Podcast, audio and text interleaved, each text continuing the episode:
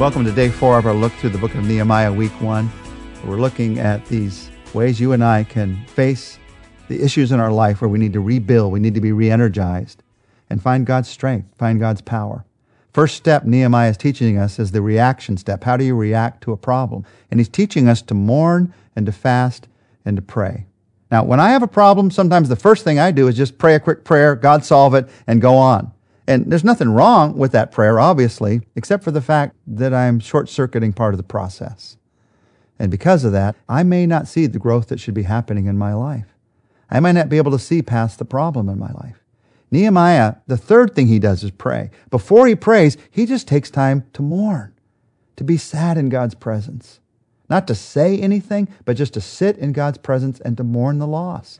And then he just takes time to fast to focus his attention on God and who God is. And in the midst of that, it leads to a place where he can pray. And what a prayer he prays. Nehemiah gives us a model of the type of prayer that helps you to recognize God's opportunities in the midst of your problems. Now, let's just walk through this prayer very quickly. Just hit the high points of what you and I can learn from it. What kind of prayer helps us to see God's opportunities in the midst of our problems? Well, number one, it is the prayer that recognizes who God really is. In verse 5, chapter 1, then Nehemiah said, O Lord, God of heaven, the great and awesome God, who keeps his covenant of love with those who love him and obey his commands. Let your ear be attentive and your eyes open to hear the prayer your servant is praying before you day and night for your servants, the people of Israel. Nehemiah prays and he says, You are a great and awesome God. When you pray in the midst of a problem, recognize that God is all powerful. This is not a matter of God's power, what God can or cannot do. God is all powerful. This God that Nehemiah is praying to, the God he has served all his life, he says, You are a God who keeps your covenant of love. God is all powerful and God is also faithful. He keeps his promises. He is a God you can count on to keep his promises. I know you're thinking I'm facing problems. How could it be a God who keeps his promises? Well, God never promised us no problems in this world. Well, maybe some teacher did. Maybe you promised it to yourself somehow. God promised us hope in the midst of problems. God promised us deliverance from all of our problems. He never promised that you not have problems. In fact, the opposite. He promised that we would. He told us clearly we're going to face problems in this world, but He'd be with us through them. And through those problems, He will keep His covenant of love. And then He says, let your ear be attentive, your eyes open. God is aware of your need. His eyes are wide open. His ears are hearing everything. He knows exactly what you're going through. You don't have to inform God of the problem that you're facing, but you do need to depend on God in the midst of that problem. It's the kind of prayer that strengthens you to see the opportunity for faith in the midst of a problem. It's the prayer that recognizes who God really is, number one. Number two, it's the prayer that recognizes who you really are. Nehemiah keeps praying, and he prays in the last half of verse 6 I confess the sins we Israelites, including myself and my father's house, have committed against you. We have acted very wickedly towards you. We have not obeyed the commands, decrees, and laws that you gave your servant Moses. Nehemiah is just honest here. He says, I confess our sins. I confess that we've acted wickedly. We've not obeyed. And then he gets very specific. He says, including me, including my father's house. It wasn't just other people, God. It wasn't just the nation. I see it in my own life. Problems are in this world because of who we as human beings are, not because of who God is. We brought them in in the first place through Adam and Eve and the sin that happened in the Garden of Eden, and we're still bringing those problems into life today. And admitting that is sometimes the key to breaking through the problem to a place where you can have faith in your life. I know you look at the problem and you say, but, but it wasn't my fault this time. And maybe it wasn't. But think of the number of times when it was your fault and you didn't face any retribution for it. You got off scot free. Nobody even knows about it. If you evened it all out, the truth of the matter is you probably escaped more retribution than you've had to endure in your life. And on a broader level, we all have sin in our hearts. We all have selfishness in our lives. We all have wickedness that we're dealing with. We see it sometimes, sometimes we don't see it it's refreshing sometimes just to sit in God's presence and say, I know some of the evil that's in my life. I don't see all the selfishness. Thank you for loving me. I confess what I do know. That's the kind of prayer that sees God working in your life, even in the midst of a problem.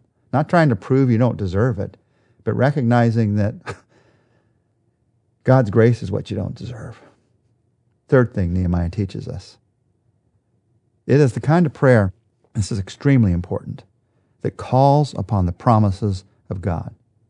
If you want to have faith in the midst of your problems, you've got to call on the promises of God. That's what Nehemiah teaches us to do here. In verse 8, remember the instruction you gave your servant Moses, saying, If you are unfaithful, I will scatter you among the nations.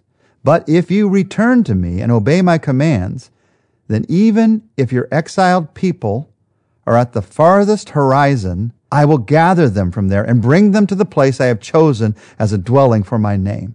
They are your servants and your people, whom you redeemed by your great strength and your mighty hand. Nehemiah finds a specific promise for his situation from the Old Testament. And he says, God, here it is. You promised, even if the people are exiled, and they are right now, you'll gather them if we'll return to you.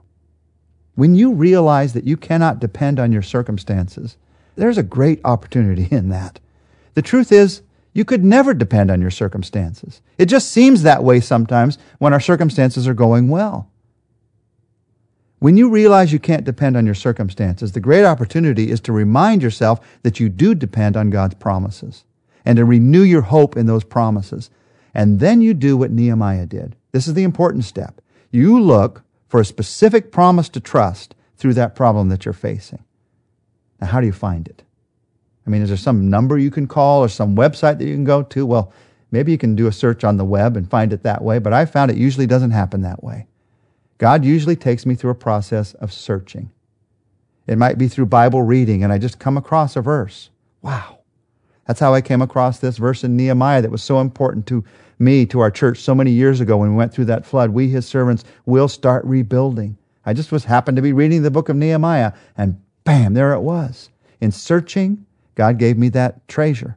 It could be through Bible study. It could be through listening to a message. It could be talking to another believer and they share this verse. God will usually take you through a process of searching for it. And then when you find it, it's like this treasure that you found. Now you can start that right now. You can pray right now. Lord, what promise, what specific promise do you have for me in the midst of this problem that I'm facing? You search for that promise in your life that God has for that problem that you're facing. That's the kind of prayer that makes a difference when you're facing a problem. That's the kind of prayer that takes you to faith. And then there's the fourth thing that Nehemiah teaches us, the final thing. It is the kind of prayer that calls for specific help. Nehemiah 1:11. O Lord, let your ear be attentive to the prayer of this your servant and the prayer of your servants who delight in revering your name. Give your servant success today by granting him favor in the presence of this man. Nehemiah is about to go in and make a request of the king. And so he asks specifically for success in this request. Now, notice it's a prayer with a schedule. He says, Give me success today, not someday when I go in. I'm going in today, God. So I'm asking for success today. And it's a prayer with a plan. Grant me favor in the presence of this man. This is what I need, God. This is practically what I need. So, you in your life, how are you going to use these four faith lessons from Nehemiah to talk to God about a problem that you're facing this week? Let Nehemiah's model help you to learn to pray in the midst of a problem. Offer God praise in the midst of that problem that you're facing right now. You might right now pray something like this Lord, although this problem looks overwhelming right now, I recognize that you're the one who's truly overwhelming. You are a great and awesome God. And Father, I know that you know exactly what I'm going through and that you care about my hurt. So keep me aware of your unfailing love, of the fact that you are patiently and faithfully working out your plan in my life. In spite of this problem and even using this problem, you are working for your best in my life. You begin by offering praise to God in the midst of the problem. You ask yourself, is there a sin that I need to confess that's brought about this problem? Or maybe not directly brought about this problem, but the fact that I'm going through it reminds me I'm not really up on things with my recognition of the selfishness, the sins that I have in my life before God. Is there a sin that you need to confess? I'm not asking if you're perfect. I'm asking, have you confessed that sin before God? And then number three, find a promise that you can write down, a promise from the Bible that God gives you as you face this problem. Begin that search right now. Maybe God has given you the treasure of bringing it to your mind immediately, right now as I'm talking about it. If not, search for that promise. And then finally, what practical request do you need to make to God as you face this problem? A request that has a time, that has a plan. God, here's where I need your help. Here's when I need your help.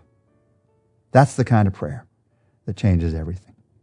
Now, join us tomorrow. We're going to begin a look at the next step that Nehemiah teaches us to take, the initiation step.